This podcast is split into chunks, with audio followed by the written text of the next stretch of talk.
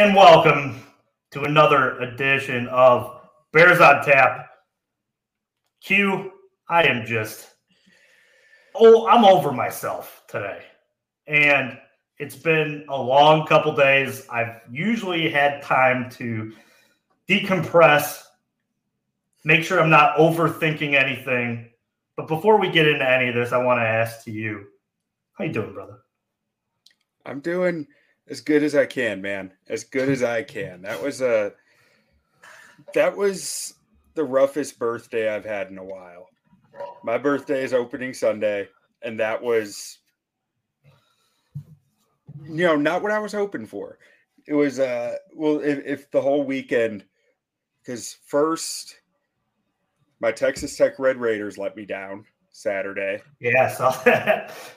in a brutal ending that did that lost the cover and the under in the last like three minutes, which I had both. And then the Bears do that to me Sunday, and I realized I lost like three of my four fantasy football league games. It was just like I'm I can't win. Seems to be just rating and like I love opening Sunday. Let me just say I think it's like a, a national holiday for most of us. I love when the Bears are on at noon on opening Sunday. Yes, yes. At least, at least we didn't have to embarrass ourselves in front of most of the country on Sunday. Um, wish it was at noon, but yeah, it, I'll say this: was at the game on Sunday. Everybody, different, different vibe, different electricity. Walking into that game was in the South lot, got there super early, threw together a great tailgate that's never the problem with these Bears games we go to. It's always great people, it's always great food. And then the games start. And before I lose my shit, I want to make sure I get give you the floor because you saw more than I did being you know on the on the broadcast there looking and watching you you, you just do see more I, I got I can speak more to like the feel of this game and, and what was going on, you know, in, in the crowd and things like that. But what happened on Sunday?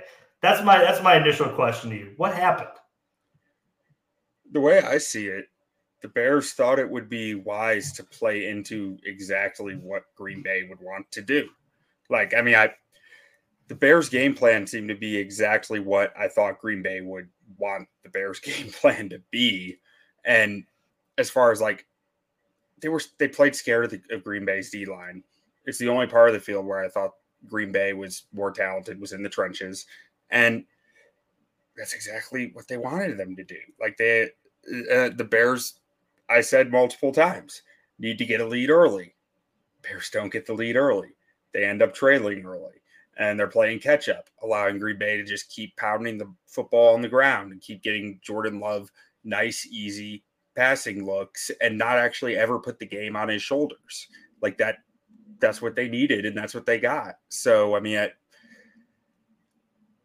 basically, it was what I was thinking worst case scenario for this game. It was probably thinking maybe 15 points less, but like it was this. It was, I, I thought the offense would still be able to score, but that was also assuming they'd be running, you know, if they needed to, running back to the offense that they had a lot last year.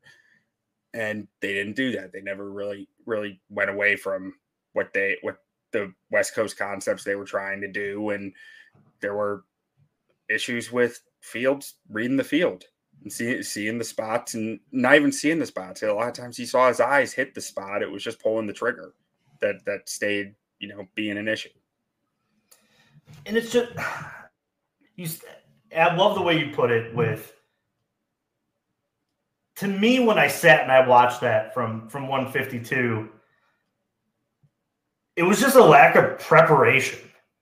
They had five months to prepare for this game. Five months. You know your opponent going into this. And you had plenty of time. And I'm done with this whole talk that this is a rivalry. And you wrote a great piece about it head over to OnTap Sports to check it out. It was it was essentially the the Friday of, of changed the the tune of this whole thing bring it back to what it's supposed to be a rivalry where the teams hate each other because there's a question on who's going to win. And that didn't happen. And I'm I'm I'm the most frustrated because it's not a matter of that they lost. It's the way that they continue to lose these games over and over and over again. It's the lack of discipline. It's the penalties. It's it's the stupid mistakes that they make no matter who the quarterback is and who the coach is. It's it's the same song and dance over and over and over again. And the Bears do nothing at the end of this whole thing than complain about everybody else but look themselves in the mirror and say, we're the problem and we didn't come ready to play. There's way too much talk in the media right now about the state of that locker room going into this game and how they just weren't ready to play. And it showed. They they weren't. They were out coached, they were out played, and that stadium had so much juice, pun intended name there a little bit, had so much juice and liveliness and electricity. I mean, there were people walking around in the South Lot, high fiving, being like, Green Bay sucks. It's our time to take this back. It's time to even this up. There's there's no chance that you know Jordan Love is going to come into our place and push us around, uh, push push us around. Well, he did. Yeah, they absolutely did. The Bears got boat raced. And you would think they would get to the office and go, yeah, we got to be better. There's just too much talk of like, oh, I can't believe the fans are booing. I can't believe that, you know, we weren't, you know, in positions to make plays that, oh, everything was so easy. We watched the film and we're like, man, like we, we missed plays. We missed, I, we don't want to hear it anymore. Like it, it just becomes this point of frustration that, I I can't speak anymore about how this just isn't a rivalry anymore. It's not. And I will refuse to get up and get excited for these games until they prove me otherwise. Am I wrong to think that way? I just it's it was embarrassing on Sunday. Embarrassing is is the word. I know I told you pre-show that I don't really care about the booing stuff and the drama, but what you just said kind of made me got something spinning in my head of like, man, you you want to see fans who are going to treat you like shit? Come to Philadelphia, you know, like come come see how quickly they turn on you in other places.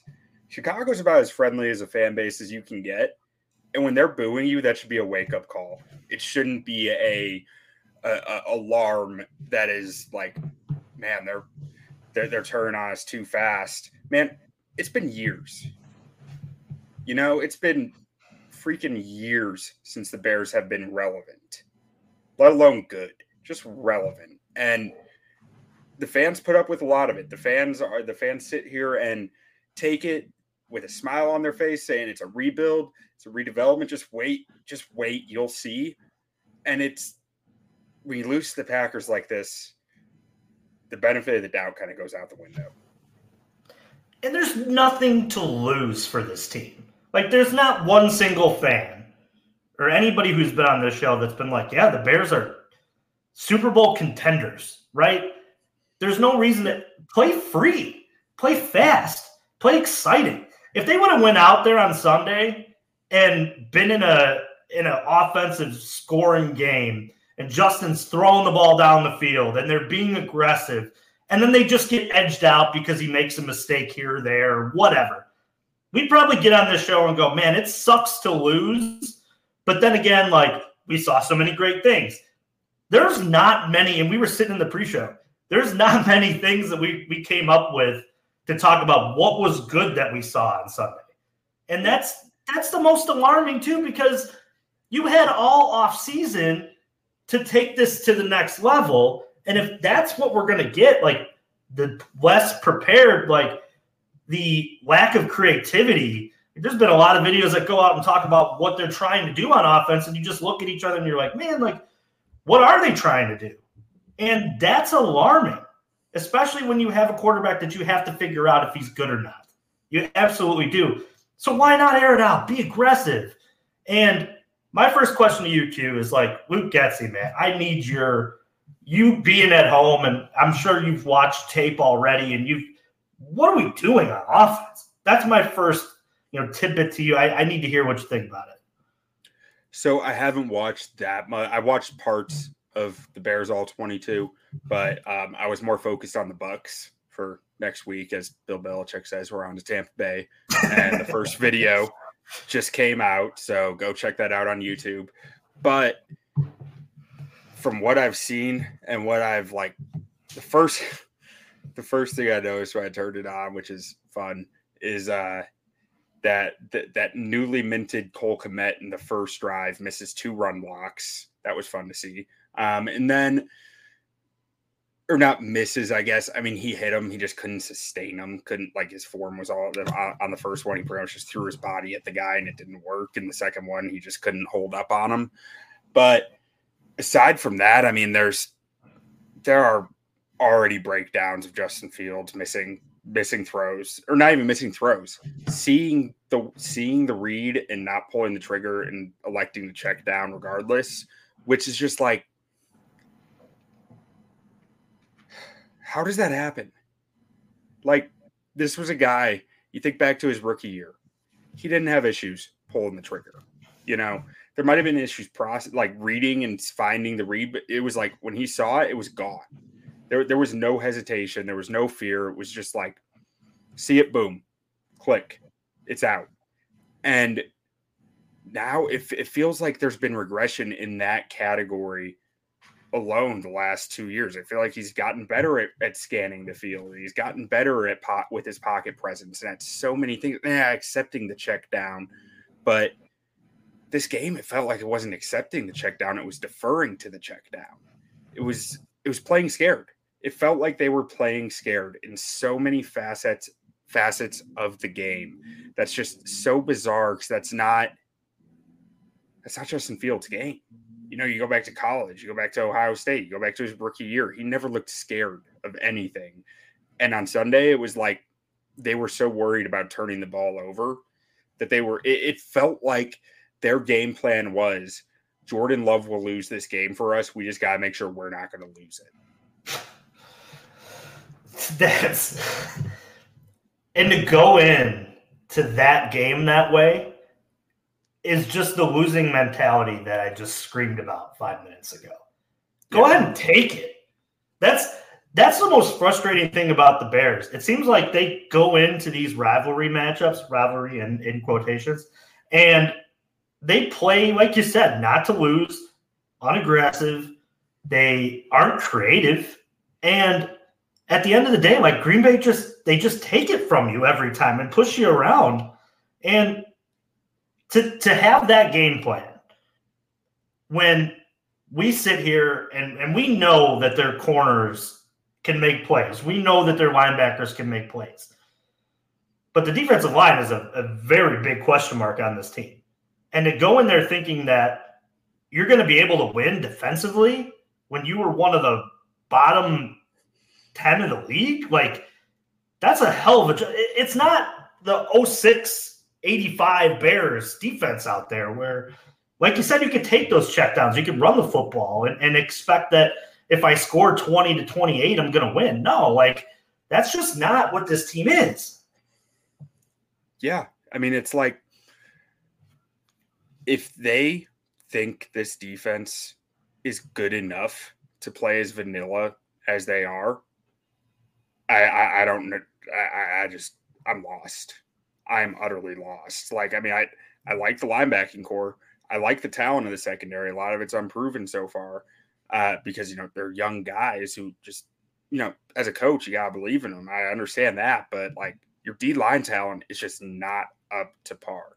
And to be playing the way you are with not much creativity and stunts, no games on the defensive line. You're not bluffing anything at the line of scrimmage most of the time. I mean, there were a few times they did, and I thought it helped but they didn't do much of it at all. And it was just like, what are we doing? We're just playing straight up, straight up with them and letting them know what they're seeing is what they're getting most of the time. And that's not really working in today's NFL. That that that type of style just isn't it's just it's last year we saw them start blitzing. We saw them start simming pressures because they needed to. And I don't know what's changed on this defensive line enough for them to say, "Oh, we're good. We're good on that now. We don't need to do it anymore."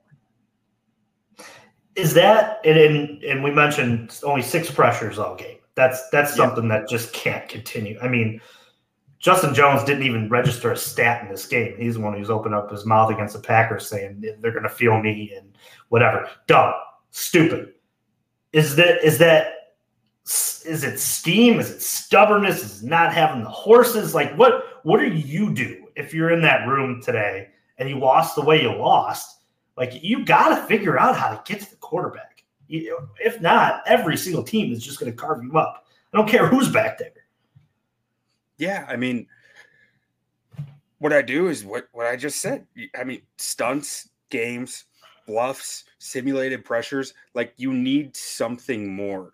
If you don't have the talent to win there, you need the scheme to win there because it, it, it won't get you all the way. You know, it, it won't bring you all the way up to what talent will, but it'll get you closer.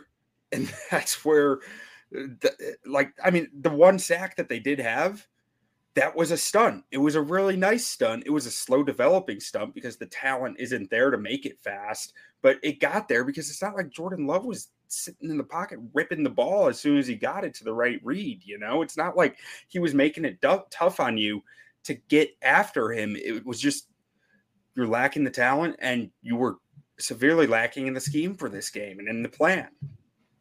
Yeah, I just over and over again frustra- frustration on, on our end, I think, when you really look at this game. I, I want to talk about Justin Fields a little bit and, and first just get your initial reaction on what he did on Sunday. A very difficult situation for him, too. I mean, let's face it, the guys on the interior offensive line were god awful on Sunday.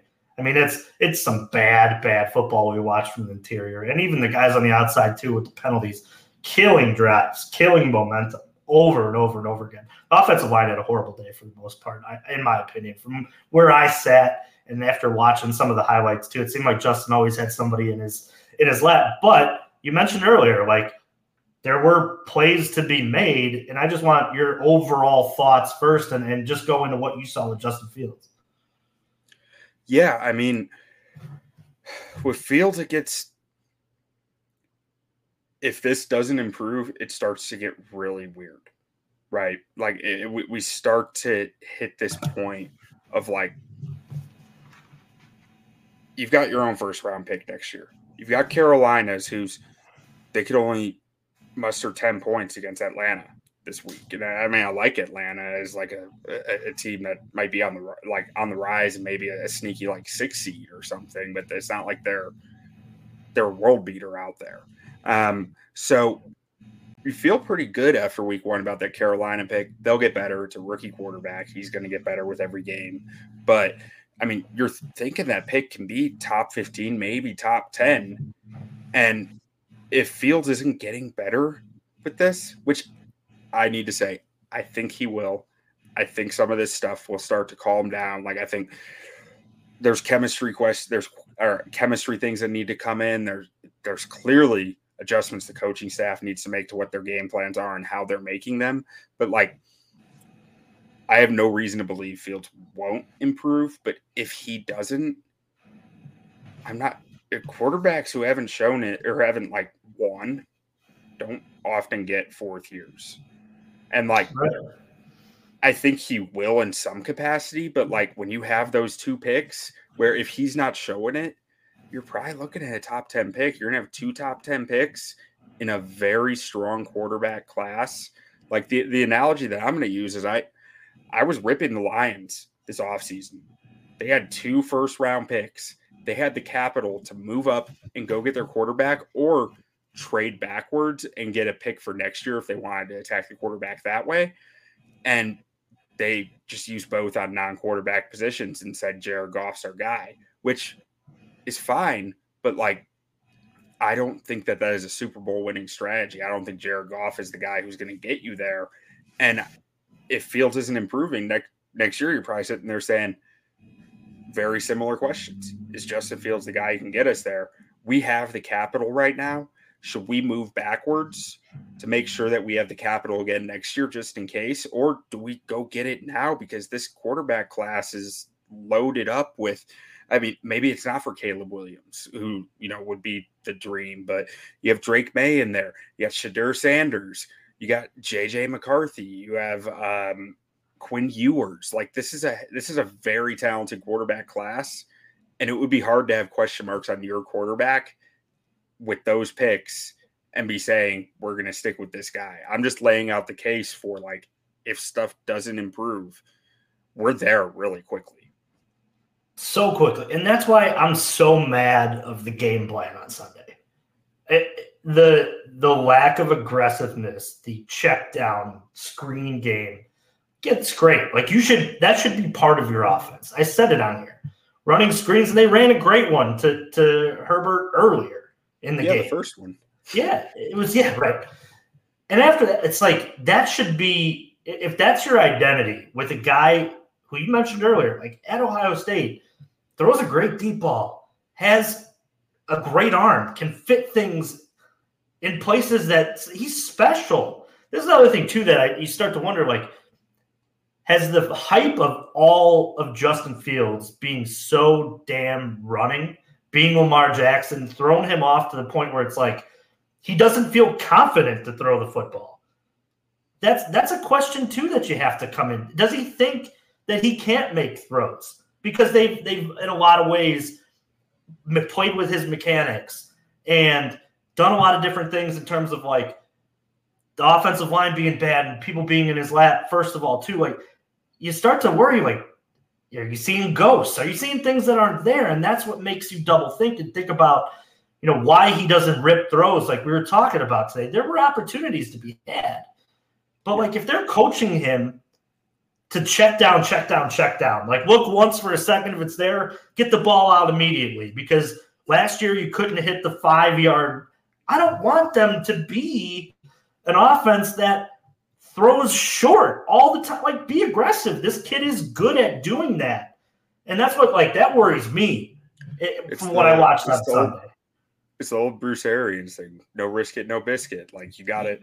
You need to go for it. Go for big moments. Go for big plays. Go for. I mean, eh, you don't always have to be Arians going for you know the forty yard bombs constantly, but yeah, we're not looking for Mike Martz seven step drop yeah. every single play. No, but yeah, they didn't open up the field until it was base defense, and they were down. You know, three scores at that point.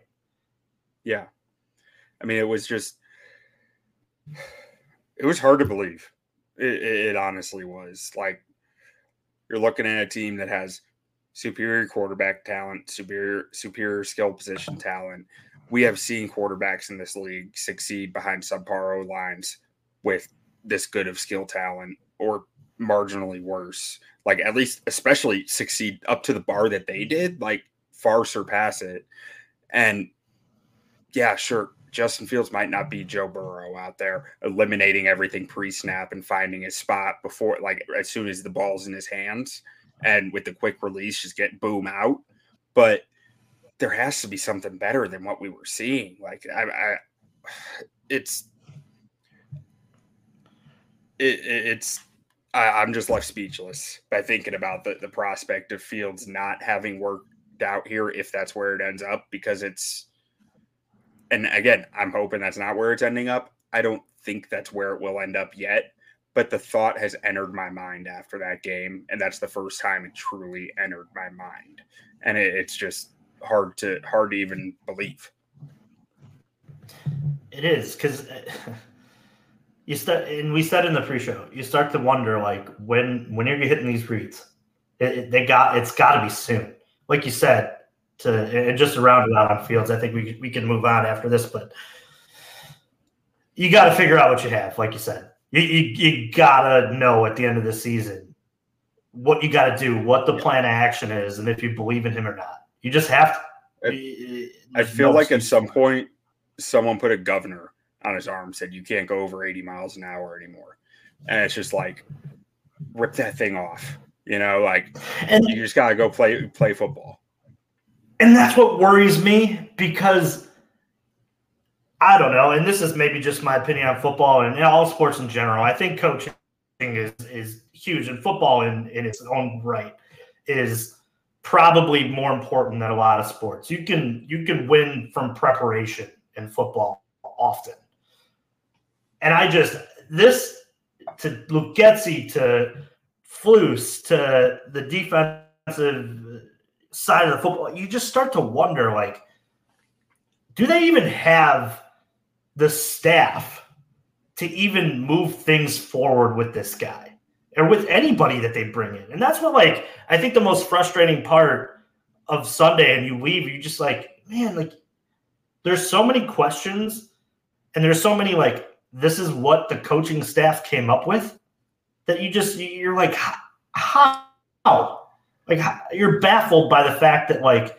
if they like I said earlier, if they would have taken chances and Fields throws picks, I'm fine. At least you know at the end of it that you you put him in a spot to show what he can do and and to find it out. But this is just that that game plan was just absolutely crap on Sunday. So it was it was awful and no excuses for it. So we we saw a really similar game plan the first game against Green Bay last year. And it was like, okay, it's only week two, you know, new offense. There's going to be kinks. And then beyond that, in the second game against Green Bay, we saw them essentially take the football out of Fields' hands at a lot of points. And it was like, okay, they're tanking. They're trying at number one. We get it. If they weren't tanking, which it's starting to really feel like they weren't, there should have been alarm bells all over the place about what the coaching staff was doing last year. Like, I mean, it was easy to brush it under the rug of their tanking and whatever. They want number one overall. It's going to, you know, pay dividends long term. And it should. But, like, that, how, how do you go into an, an entire offseason after everyone thought your play calling was so bad that you were tanking and not change it? Yeah, and then roll out. I mean, I know that they drafted Wright for the red tackle, but you start to wonder too. Like losses like this make you think about Ryan Poles. They really do, and how much he knows, and how much you're confident in him making the right moves.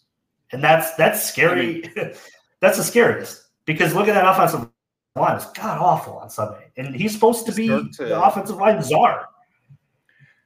You start to go down that route, and you just the the the negatives are kind of piling for him. And there's a lot of stuff that is completely un uh, um, unsettled so far right? There's a lot a lot ifs and maybes and like we don't knows because they're young guys. But when you look at like some of the cap management stuff with like they they missed a deadline for releasing uh, Nick Foles that cost them cap space. They uh, they didn't cut a guy in time to get a comp pit, or no, they I think they signed a guy and then ended up cutting him. Or no, it was Byron Pringle. They signed Byron Pringle, and that prevented them from getting a comp pick, like a fifth round or sixth round comp pick.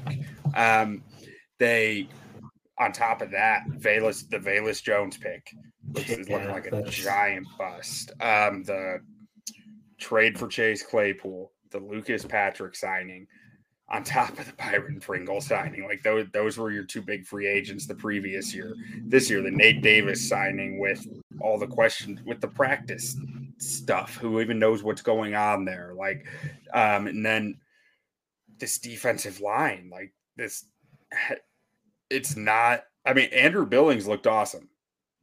But our and, and Ngakoue got his sack. It was at a good time too. It was a, it was a moment where he really needed it. But like you're talking about four guys on a D line or two guys out of four starters on a D line that wants to rotate eight. And I don't know who those other six are really right now. I mean, you hope Dexter and Pickens are them. I think they can be, but like there's you just end up with a lot of quite like wouldn't James Daniels be nice right now? yeah. James Daniels would fit really nice right now. There's, you know, too. I mean, and I'm not gonna. We don't know what Darnell Wright's going to end up being. We think he's going to be great, but yeah, I mean, even just if you watch the Eagles at all on Sunday, just seeing what Jalen Carter can do too. Like, I mean, that's another thing another, that you work. You know, and another I, world of level of prospect. Like you don't find guys like that ever. Right, and and you passed on that at a position in need, and you sit here today and we we bitch about how they only had six pressures, and you're like, well, yeah, it would have been really nice to have a guy like that. You know, something in a four three defense that could push the pocket. You know, and not have Jordan Love sit back there and have a cup of coffee before people get open. Most likely running backs at the point that was Sunday, but I don't know, man. I you mentioned a name in there that I really want to bring up too, because there's a lot of talk and there's a compilation of plays of him being on the field. Chase Claypool. That this guy, like, is it is this too early to to throw him to the to the wayside and go and mark it up as a loss of a second round pick? What do you even do with this kid? I mean, you got to make some type of an example for the type of effort that was shown over the course of Sunday. I mean, if if there is no like accountability there in some way, could be behind the scenes that we never hear about. So like it's kind of feels kind of weird to say that, but like it it could be something that we never know about. But there needs to be some accountability there. Like he was clearly in their terms loafing on that tape quite a bit. And I'm not sure how you can review that tape with the team and not take away snaps, not take away opportunities. And I mean, it's it's as simple as that. I think eh, like you you just can't. And if you do, I start to really understand why this team looks so unprepared. If you're not holding your guys accountable. Yeah, it's it, it almost feels like I wish we were all just a fly on the wall in the locker room and in that meeting and in the film room because uh, you probably are hearing some shit, I bet. And if you're not, then you already know what the problem is, right? I mean, it's, I mean, it's a lack yeah, of accountability, it's the, a lack of discipline. This has to be the toughest situation for any coach, like the situation that they are in right now. That like this locker room is, it is tr- people like us and people in the media and fans, we are doing so much to try to tear this locker room down right now. Not intentionally, but just by speculation, by pure negative thoughts, negative energy, everything that comes with a loss like that. There are so many outside factors trying to tear this locker room apart right now. Like I said, unintentionally, but it's the way it is. And this is where you find out why your guys that the head coach, and they need to handle it correctly. Yeah, I, and too, like as a fan, as you sit there and like you watch his effort, there was more effort given by the fans on Sunday than there was from some players who were on the field. Not gonna lie, there were. I mean, we we showed up loud. We're in the stands. It was electric atmosphere from Jim Cornelison doing the national anthem. Awesome moment to the flyover to you know the game starting and and even after they had turned the ball over on on the, the third and one and then the fourth and one, we were still loud and in the in the in the game. Like there's it's just I could live with losing. I can't live with the effort that we saw on Sunday. I just I, I can't. And that's it's coaching, it's it's pride, it's it's accountability all the way around. Yeah, I mean, but, this is what happens when you let J'Marcus Webb back in the stadium. it's as simple as that. oh man. So you talked about Andrew Billingsley. Other than him, and I know you want to talk a little bit depth, in depth on that. Were there any? Was there anything else good about Sunday at all? I mean, so Andrew Billings looked like a stone wall out there, and he was tossing guys. Like, I mean, I I really enjoyed watching him play. He, he looked much more impressive than I even thought he was going to be, and I, I knew that he was a good run stuffer, but like he was getting some pressure. Like those six pressures, a few of them came from him, and that's usually not what you're counting on your nose tackle for. Um, and he was stuffing up runs, getting in the backfield pretty easily on run plays. Like there, there was a lot to really like that I saw from him. Um, aside from that, I mean, Darnell Wright had some ups and downs, but the ups were pretty darn impressive. Like he had, he showed some recovery ability that was really kind of, we haven't seen that in Chicago in a long time. A guy who can can recover from a missed block or a, a being off balance in that kind of way and get back into position to keep maintaining the block. That was really like really encouraging to see from him. And then there were a few plays that uh, I know people aren't going to like this, but Nate Davis pancaked some guys a few times. Like there were some moments from Nate Davis that were like, okay, that I, I see that. There were also some some moments of like, well, well, shit. But I mean, the good moments were really impressive. Um, and I'll, I'll, be honest, for, from the the all 22 that I, I watched of just like the first quarter, Lucas Patrick had some one-on-one blocks that were nice too. I mean, it was they the first quarter, I was really impressed by the pass protection. Like really impressed by it. I, I was I was trying not to get my hopes up because I thought, you know, this might come back down, but like these guys are looking really good right now. Um, and then it it came back down to earth pretty quick, and the run blocking was an issue all game. I haven't really dug into what exactly the issues were rooted from, outside of just a couple early Cole Kmet blocks um, that really kind of stalled stuff on the offense, unfortunately. But outside of that, the positives, I mean, DJ Moore's two targets were good. You know, I mean, and I mean, hey, Tremaine Edmunds was flying around. There were there were some negative plays in there, but there were a whole lot of positive plays in there too from Tremaine Edmunds, and he he looked worth the investment to me in general. Like the the few busts, but again, new guys, new chemistry, new defense.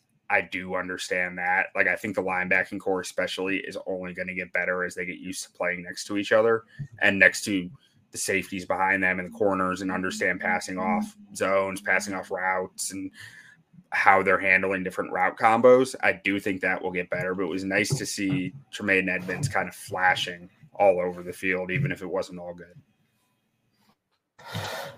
You mentioned the offensive line a little bit.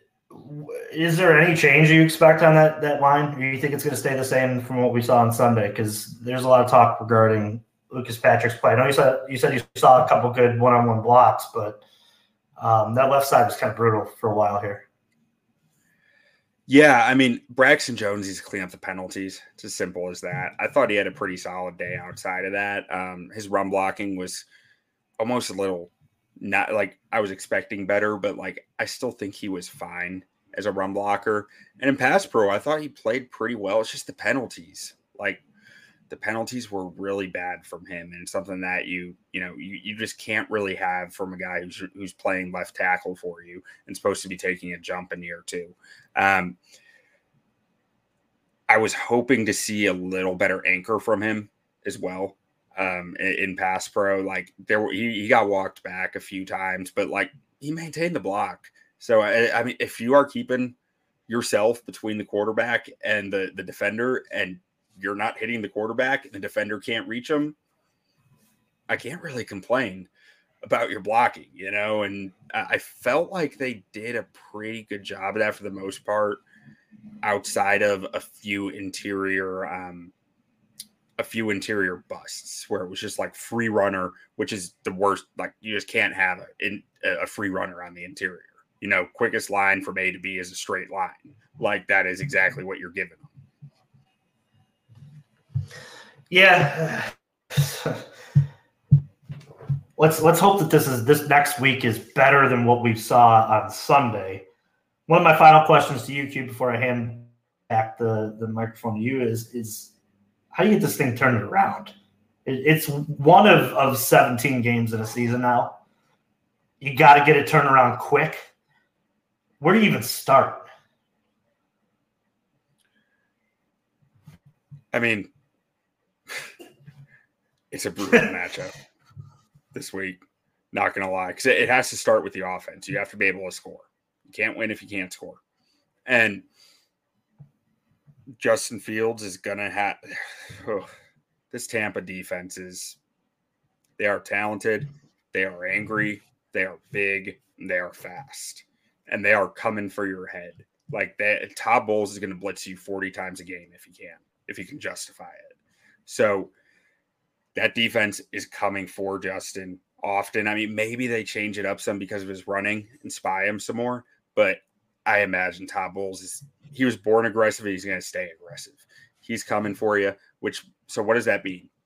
That means Fields needs to recognize and deliver the football quickly. Right? If you hesitate against Tampa's defense, you're sacked.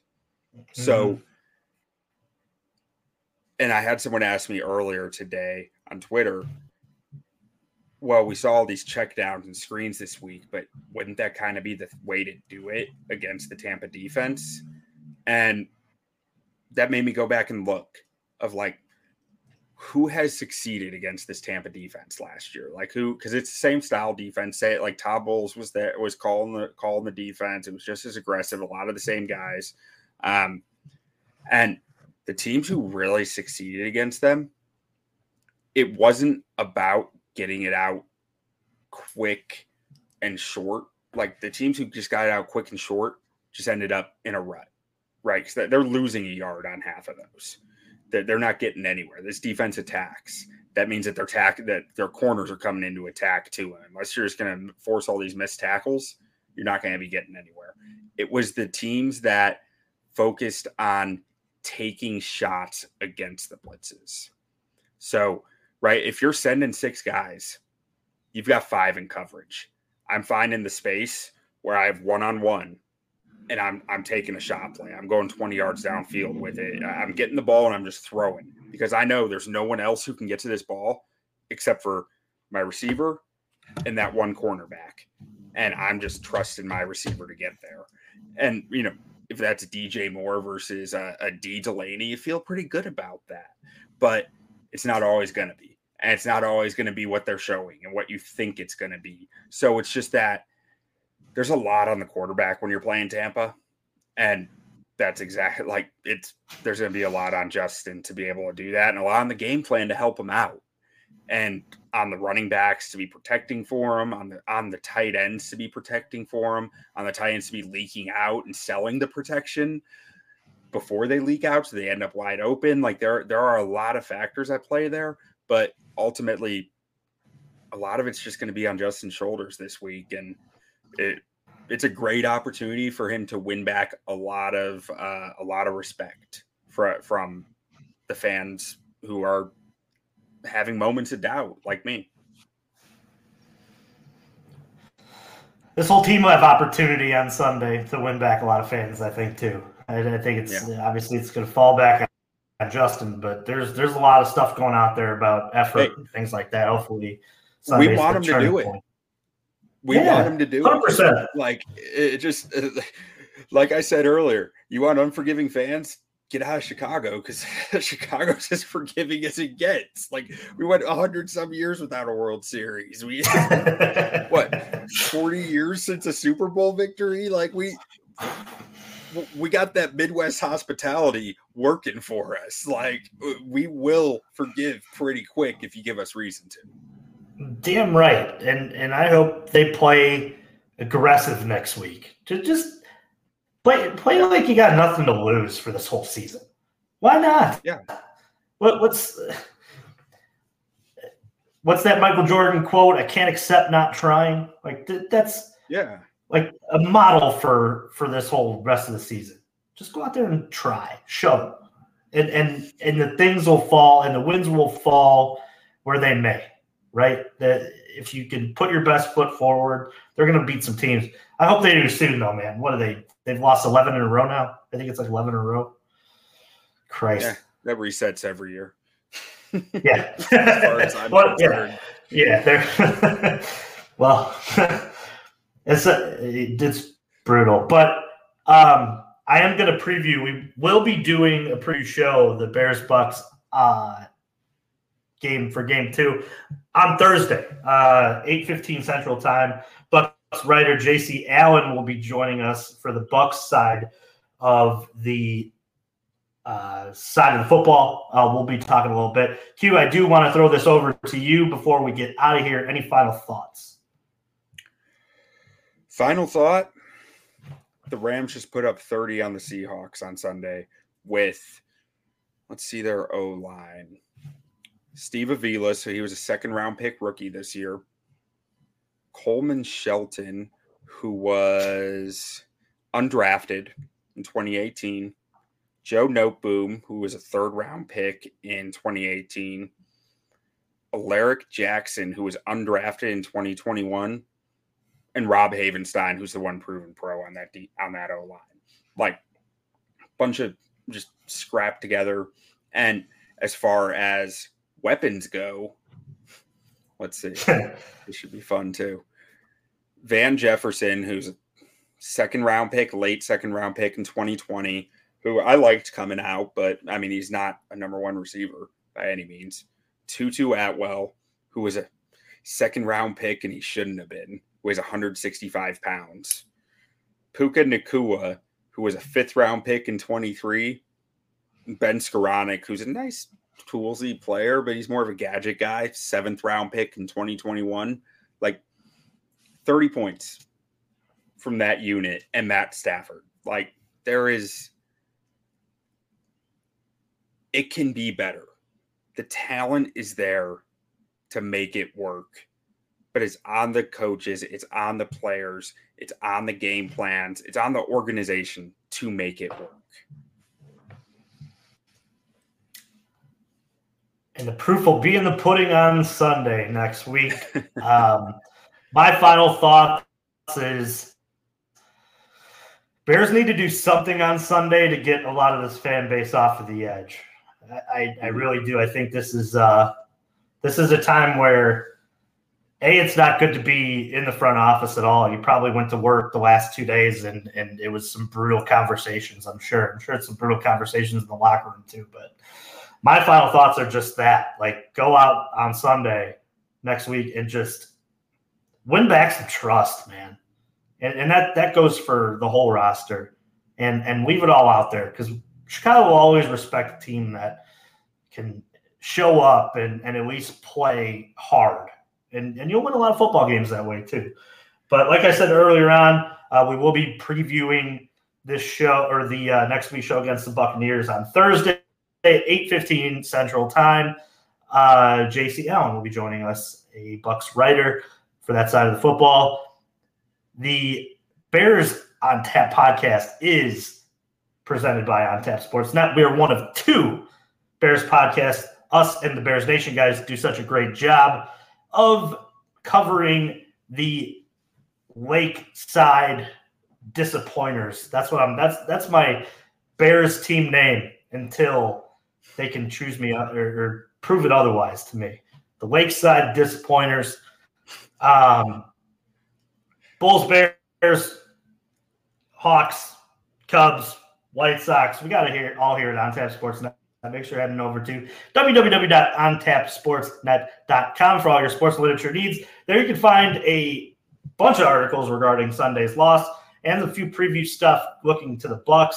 Uh, a lot of good Q stuff. Make sure you're heading over to Q's YouTube as well, doing a bunch of breakdowns. Did a breakdown for last week's game, and he just mentioned earlier on the show that he also did a breakdown and a matchup preview for this one as well.